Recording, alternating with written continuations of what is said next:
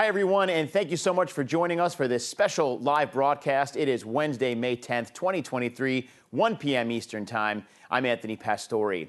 Will the U.S. default on its debt? It's never happened in the history of the United States, but with a lack of bipartisanship thus far and only a couple of weeks left, concerns about the debt ceiling have certainly spooked markets a bit. President Biden and Fed Chair Jay Powell have noted that they can do workarounds in worst case scenarios. So maybe there's a little bit of a bright spot, good news there. But on top of that, we had inflationary data today in the form of the consumer price index, which declined again. So what is the Fed going to do, considering the debt ceiling and, of course, all of this economic data? And importantly, how do we think the markets will react moving forward? So with so much of this uncertainty surrounding all of these ongoing stories and questions coming from many of you and your advisors. We t- put together today's program to share our thoughts on the broader space and, of course, course, the market implications. So, joining me for this conversation are John Savercool, Leslie Falconio, and Brian Rose. It's really, really good to be with all of you. John, I want to start with you. You're sitting in Washington, D.C. as we speak. And as we know, President Biden met with congressional leaders yesterday afternoon to discuss the debt ceiling the question everybody wants to know is was there any progress made to extend the date and the debt ceiling specifically?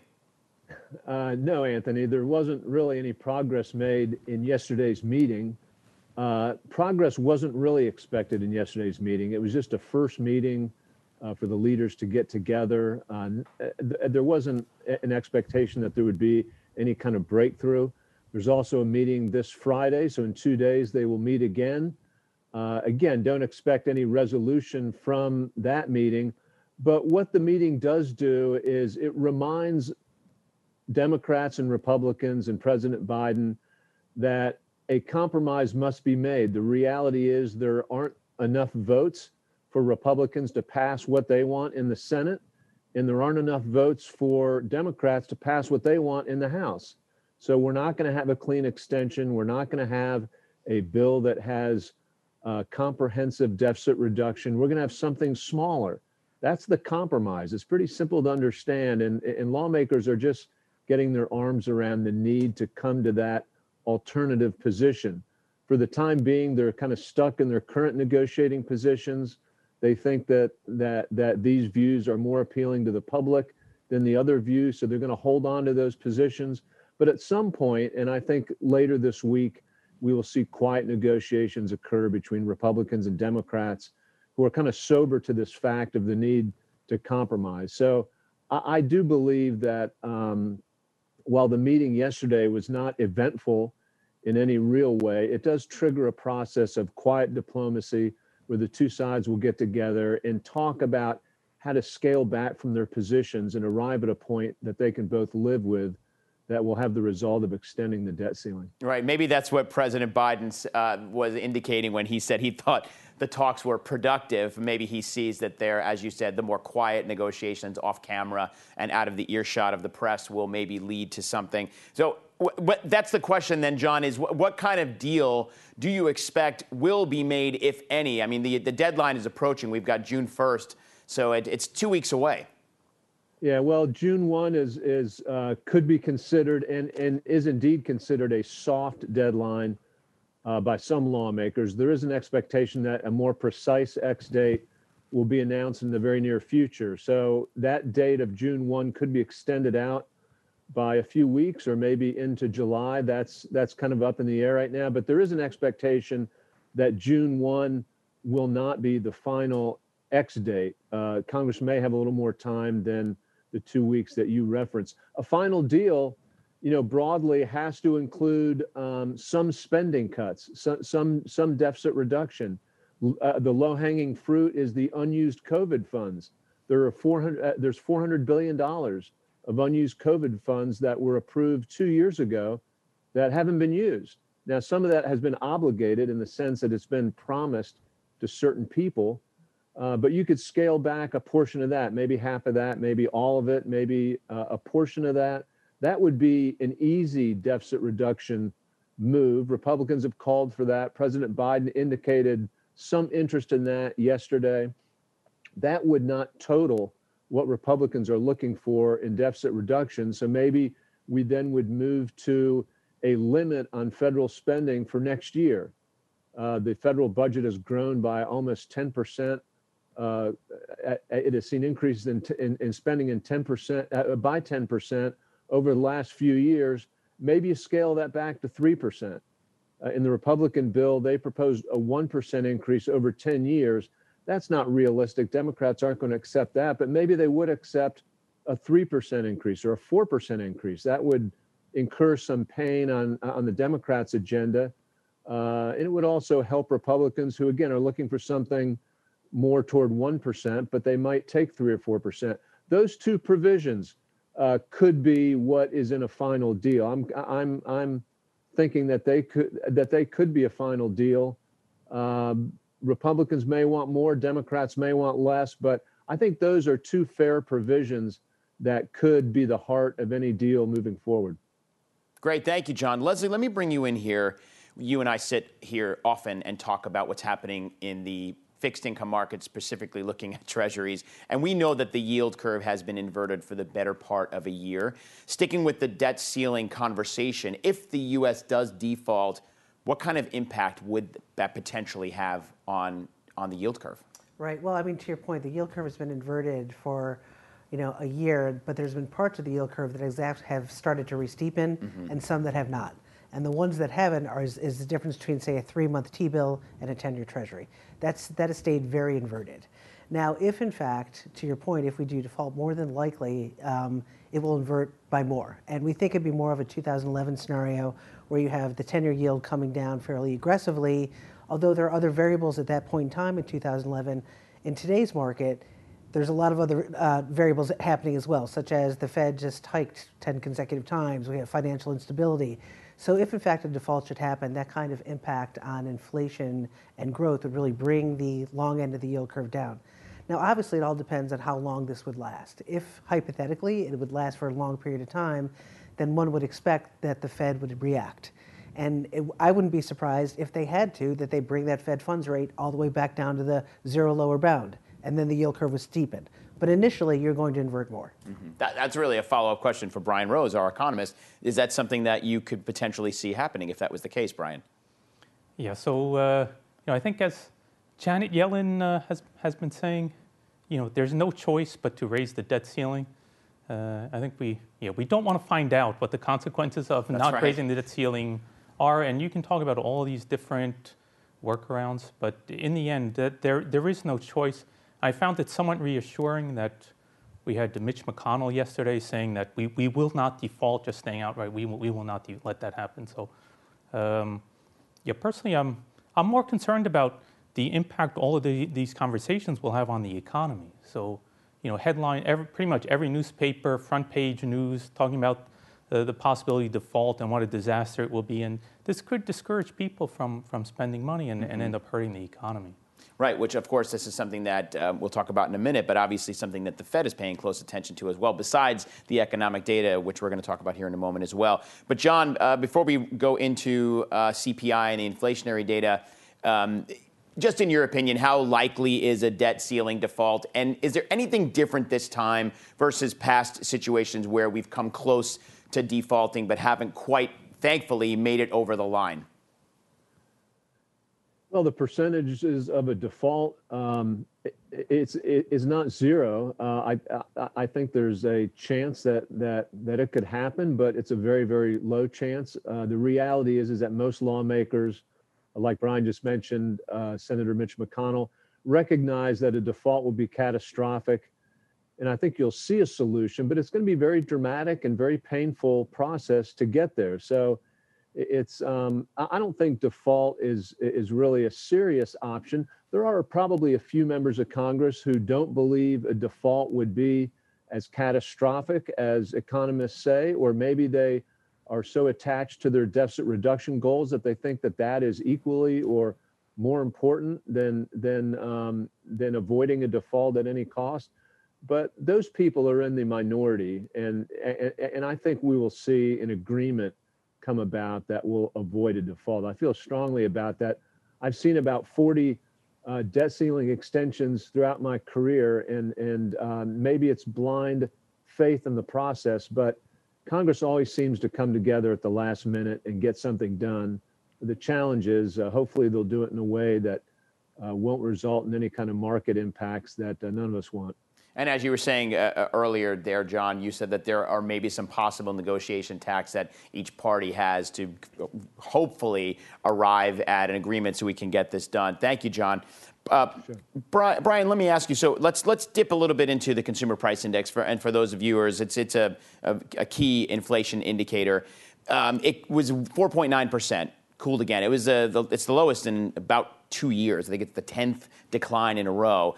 Um, how did that compare with expectations, and specifically your expectations for today's number? And what really stood out to you in the report? Because that's the main headline number. There's a lot of components that go into making that CPI 4.9% number happen. Yeah, so overall, pretty close to expectations. But what's interesting is when you talk about inflation, you're t- normally talking about broad based changes in prices. But that's not what you actually see. If you go into the details, uh, everything depends on the individual product or service. So, for example, food prices have risen very sharply, but last two months they're flat. Mm-hmm. And on the other hand, used car prices, those went shooting up at the start of the pandemic. Then recently they've been falling, but in April they rebounded 4.4%. It's one of the reasons why headline inflation picked up is because there's this big jump in, in used cars. So, you know, everything depends uh, on the individual supply demand dynamics. And so you know, it's hard to sort of grasp these uh, broad macro trends that are, that are normally uh, driving inflation. And I would say, though, the one trend that, that does seem to be in place is that the shelter, which is the biggest component of CPI, that is starting to moderate. So after the very, very rapid rent increases that we had earlier, it's starting to cool off, and this is helping to bring down the overall inflation rate. Right. And energy prices also were a, are a big component of CPI, and they were up a little bit.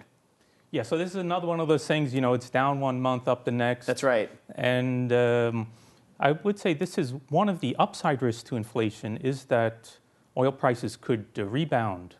So, you know, we think that it's likely that oil prices won't stay at this uh, lower level. And yeah, if oil prices go back to you know 90 $100, this, this is going to hurt the overall inflation outlook. Yeah, and we saw when the Fed decided to raise rates again last week, and Powell mentioned fear of a mild recession in his statement. Obviously, energy prices went down on fears of a slowing economy. So it all plays into the, the bigger picture here. Leslie, on the on the on the rate side today, obviously the 10 year is very sensitive to everything that comes out that could affect where the Fed is headed. How did the 10 year react today to the CPI print? Yeah, I mean, initially, right after the print, the 10 year went down about five, six basis points. But I think to Brian's point, I mean, you know, it's a good trend, but I think the market is just relieved that it didn't go up. Right. You know, there, right. you, given the fact that we've had so many um, actual numbers that have been higher than consensus, there's always this concern when the CPI comes out that it's actually be projected higher. So although it was it was a, it was a decent number, it's on trend, but we're still a long way away from you know their target. And I think the initial relief it was really more of a relief rally than anything else. I mean, I think the market right now, you know, as we know, when I think when you think about what they're pricing in for a June probability of another 25 basis points is 0 mm-hmm. right? And that might be a little bit too low. We're getting we're, listen, we're getting close to the end of the cycle, but to have to expect nothing, I think might be a little bit too premature. Yeah, well, that's a really good question for Brian. I, I, it, what do you think? It, does the does this number today? Obviously, there's more economic data that the Fed is watching. They've got other inflationary data. They've got the jobs data in this tight market, tight labor market. Is this number enough to you think the Fed might actually pause from here and keep them at a certain level for the what are your thoughts on where the fed thinks about the number today? Yeah so if you had asked me a year ago all right inflation's going to be near 5% and the unemployment rate at a 50 year low is the fed going to choose that moment to pause? I would have said no Not absolutely all, right? yeah no way. No way the fed could, could possibly consider pausing with these kinds of numbers. Uh, but the, it does seem you know, likely that, that the rate hiking cycle is uh, over and, and they will pause and one of the most important reasons why is because the Fed has ended up raising rates more than you know they or you know the market was expecting, right? So rates are above five percent, and the Fed's longer run neutral estimate is only two and a half.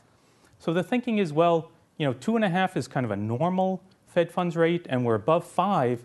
So if we just leave it there eventually those high rates will weigh on the economy and will help to bring inflation down. Mm-hmm. So that's the, the thinking that could allow the Fed to pause is that we've done enough. We don't need inflation to be at 2% tomorrow, but a couple of years from now, we really want it to be down near the target. And you know, maybe this is a level of interest rates that, that will accomplish And it that. seems unlikely that we're going to hit that 2% inflation target anytime soon. I mean, especially where we are right now. Yeah, we won't hit it soon, but again, the Fed, uh, the Fed isn't so concerned about you know next month's inflation print, but they want to make sure is, you know, inflation eventually comes towards the target. They don't want to get stuck with inflation mm-hmm. at, at four or five percent because then you need a repeat of the 80s and extremely high interest rates to, to break the back of inflation. That that is something they they'd really like to avoid. You think the market's already priced in this CPI print today? Because the, the Dow is down two tenths of a percent, as the S and P's up two tenths of a percent, or is there maybe just some concern about this recession that's coming? Uh, Leslie, what uh, what are you seeing when you look at the tea leaves, especially when you look at the way rates are reacting? Well, I think I mean I think to to Brian's point, you know, in what the market is not viewing is higher for longer. Okay, it's not. What the market is pricing in is 70 basis points of easing in the second half of the year, right? Of the- this year. Of this year, right? Of 2023. So they don't believe in the higher for longer sort of mantra, and I, and I think that what they're pricing in there is a bit, from what we know right now, is a bit too dovish. Mm-hmm. Whether or not they go 25, another 25 in June, really is not going to make that big of a difference because they are near the end.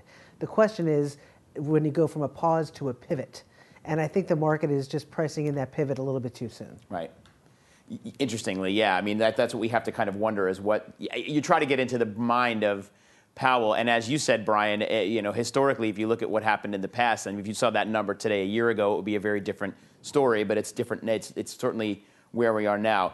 And the Fed wants to see inflation go down, but also they may want to see a, a little bit of a mild recession as well. Could that that could sort of balance things out a little bit for the economy? Yeah, if you look at the Fed's own projections, they are really pessimistic. I mean, they're looking for roughly zero growth for the rest of the year, and the unemployment rate coming up to 4.6%, so more than a percentage point increase. That's never happened outside of a recession. So, I mean, it should be clear the Fed is prepared to see a recession if that's what it takes to get inflation down, and, and things have actually yeah, I mean the economy's been stronger than they expected, and inflation is still running, uh, you know, higher higher than their expectations. So, uh, you know, you you also have to consider the stress in the banking system, and this is another factor that makes it easier for them to pause. It's it's a sense that well, instead of raising interest rates, we're getting tighter credit conditions through the banking system stress. So, you know, we we had out this week, the bank lending standards are are continue to be tightened. So in some sense, that's doing part of the job for the Fed. It's one of the things that says, all right, you know, we, under these circumstances, it's probably enough because uh, the outlook isn't so great uh, anyway. And it, we're coming off of a pretty strong first quarter earnings season for S&P 500. It, it seems like the Fed might even want to wait another quarter or two to see how earnings sort of flesh out moving forward to see the true sense of where the economy is. You know, this is uh, interesting. This is another one of the determinants of inflation is the is corporate behavior, and it's one of the questions the Fed has to ask: is you know, have we done enough to discourage companies from continuing to raise prices, or you know, do we really need to push the economy into recession to finally get companies to stop uh, to stop raising prices? And you know, we've had lots of examples where you know it's not just you know wage growth or or you know the commodity prices. It's companies deciding, yeah, we think we can get away with raising prices because we see strong demand, so we're going to do it. We're just going to keep pushing uh, prices up, and this is you know part of the Fed's uh, equation. And one of the reasons why they're they're in very close contact with businesses across the country, asking them, you know, what are you seeing? Are you planning to keep raising prices or not? And I think there has been some encouraging news there where companies are saying, yeah, you know, we think. Uh, you know, the, the days of the fastest price increases are over. We're, we, we're getting more pushback. We don't think we can keep raising prices like this. And on the other side, they're not facing as severe labor shortages as they were, and there isn't as much pressure to keep raising wages either. Mm-hmm. Right, exactly. That's another thing. I mean, especially with the tight labor market. I mean, and you go to the grocery store, prices are still inflated in most cities. You know, eggs are very expensive. Even a standard jar of mayonnaise is uh, is more expensive than I ever want. I'm ready to go to you know to figure out how to make my own at this point. Um, but you know we'll obviously have to keep an eye on that. And as you said, the Fed is talking to these corporations about how they're passing their pricing on. Leslie, on the on the other side of that, on the what's the corporate bond environment right uh, like right now? And even digging a little further deep, more deeply here for fixed income investors, where do you see? I mean, we're still looking at high quality bonds, even a little bit of high yield.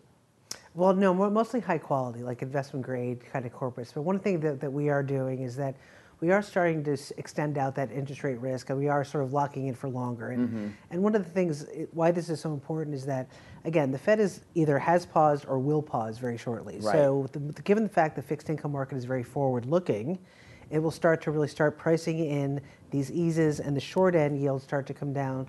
But we also believe 10 year yields will start to come down, right? Just as growth slows in the second half of the year.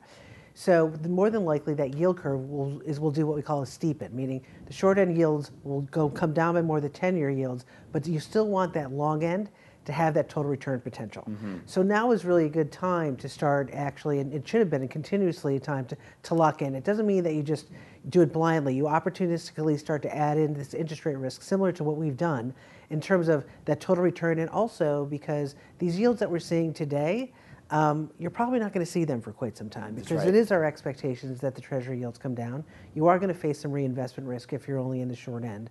So you really want to have that combination of both. So locking in uh, at this point where rates sit today is a recommendation for Absolutely. many investors at yes. this point. Right. Okay, great. Um, John, if, uh, if, you're still with us, before we wrap up and uh, do my last round of questions, just really quickly, any any final thoughts back to the debt ceiling um, that you're maybe speaking about with some of your financial advisors that you connect with and their clients? What should we be looking out for over the next couple of weeks?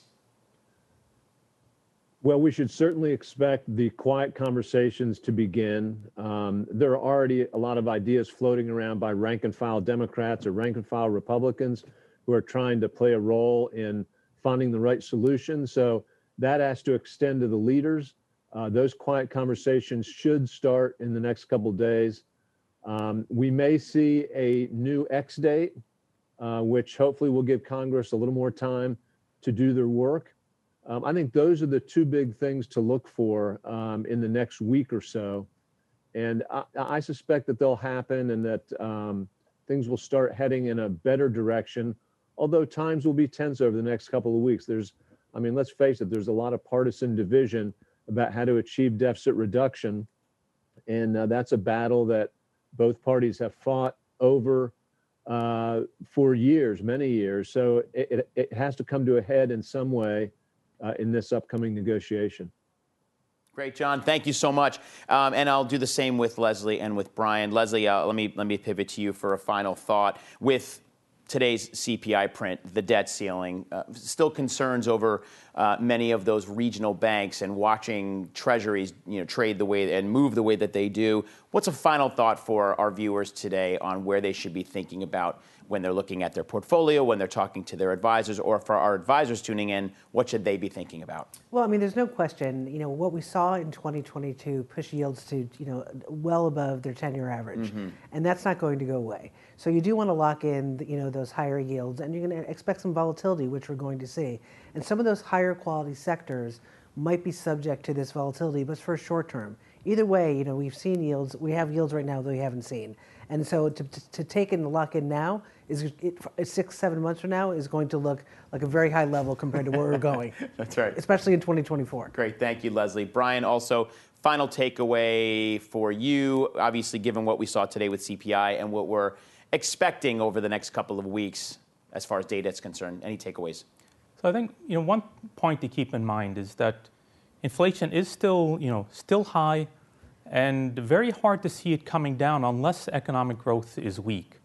Uh, so you need to, you know, there's a basic economic theory that if the economy is growing slower than its potential or slower than trend, this helps to bring inflation down. And this is what the Fed has been aiming at all along, is that, you know, we need sub-trend growth for a sustained period to get inflation down. So that's where there's no, you know, really good uh, outcome here. You know, if, if the economy does well, inflation will tend to stay too high and f- maybe force the Fed to raise rates. Uh, more. So, really, best case scenario is probably one in which the economy avoids a recession, but even there, it's going to be sluggish growth, you know, subtrend growth to, in order to help bring inflation down. Great, Brian. Thank you very much. Many more conversations to come with this team of my great colleagues and many others uh, from the CIO and the Office of Public Policy. Thank you to John Savercool, Leslie Falconio, Brian Rose. Great to be with all of you today. Thank you so much. And unfortunately for you, our audience, we are out of time, but we really want to thank you for spending a little bit of time with us today. We will continue, of course, to keep you updated on these situations and all the other market moving situations that we are consistently discussing here through our House View publications, our CIO alerts, our blogs, our videos, our podcasts, and, and more. And as always, we encourage you to continue this conversation with your UBS financial advisor. From New York City, I'm Anthony Pastore. Thank you so much for joining us today, everybody. Have a great rest of your day. We'll see you soon. UBS Chief Investment Office's investment views are prepared and published by the global wealth management business of UBS AG or its affiliate, UBS. This material has no regard to the specific investment objectives, financial situation, or particular needs of any specific recipient and is published for informational purposes only. As a firm providing wealth management services to clients globally, UBS AG and its subsidiaries offer both investment advisory services and brokerage services. Investment advisory services and brokerage services are separate and distinct, differ in material ways, and are governed by different laws and separate arrangements. In the USA, UBS Financial Services Inc. is a subsidiary of UBS AG and a member of FINRA SIPC. For information, please visit our website at ubs.com forward slash working with us. For a full legal disclaimer applicable to the independent investment views produced by UBS, please visit our website at ubs.com forward slash CIO dash disclaimer.